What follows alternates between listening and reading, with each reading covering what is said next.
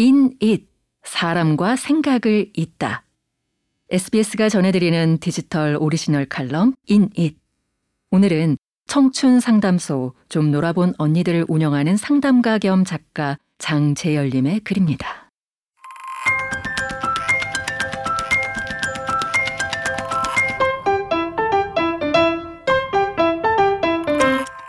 조언을 가장한 참견, 건강하게 거부하는 법.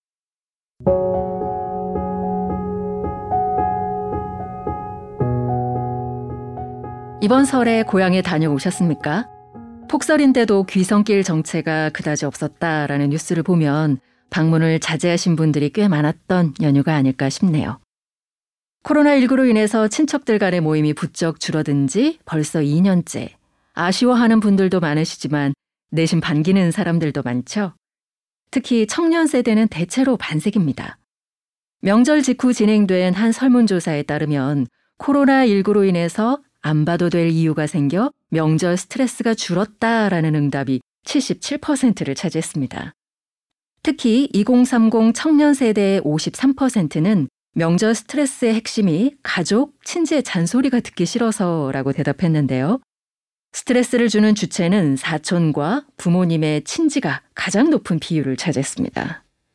그러고 보면 명절 직전 청년들이 자주 방문하는 인터넷 커뮤니티에는 친척을 빌런, 즉 악당으로 묘사하는 게시물들이 참 많이 올라오죠. 친척은 빌런이다. 실제로 상담 현장에서도 많이 접하는 표현입니다. 코로나19 이전까지 저희 상담사들은 청년들에게서 명절 스트레스 대비 집단 상담 같은 프로그램이 필요하다라는 요청을 많이 받고는 했습니다. 명절 직전에 고향에 내려가기 싫은 사람들을 위한 집단 상담이라던가 또는 명절이 끝난 뒤 비교와 질문에 지친 사람들을 위한 디톡스 상담 같은 것들 말이죠. 상담을 진행해 보면 친척들의 질문 공세와 사촌끼리의 비교 평가는 단순히 짜증 유발의 문제를 넘어선다는 것을 알 수 있습니다.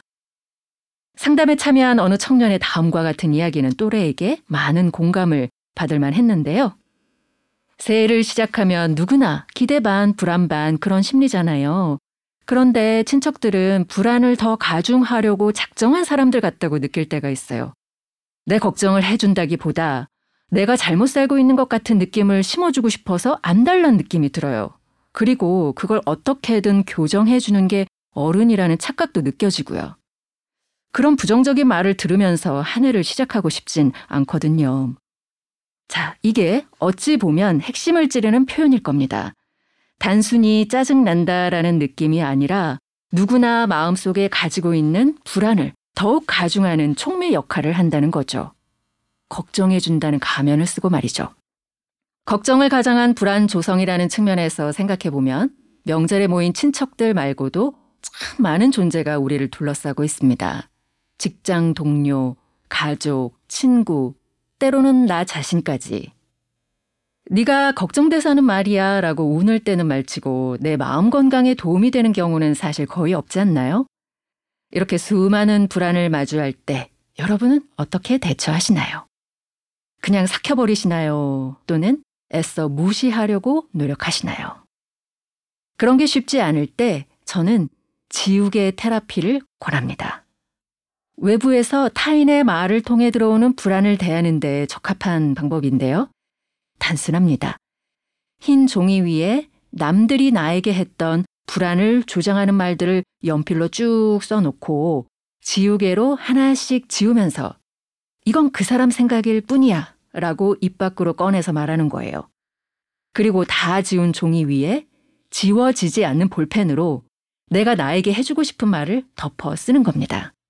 아무리 빡빡 지워도 완전히 하얗게 되돌아가지 않는 그 자리에 내가 나를 위해 쓰는 응원의 메시지를 얹어주는 거죠.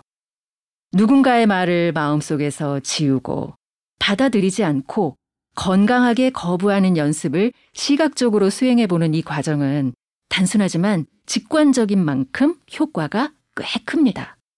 눈앞에서 그 말들이 주어지는 모습을 직접 보게 되는 경험을 통해서 마음속에서 비워내는 것 역시 한결 더 수월해지는 거죠.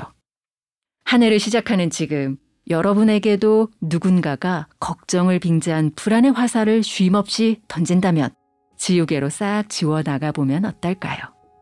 시니컬하지만 단호하게 그건 네 생각이고 라고 되뇌이면서요.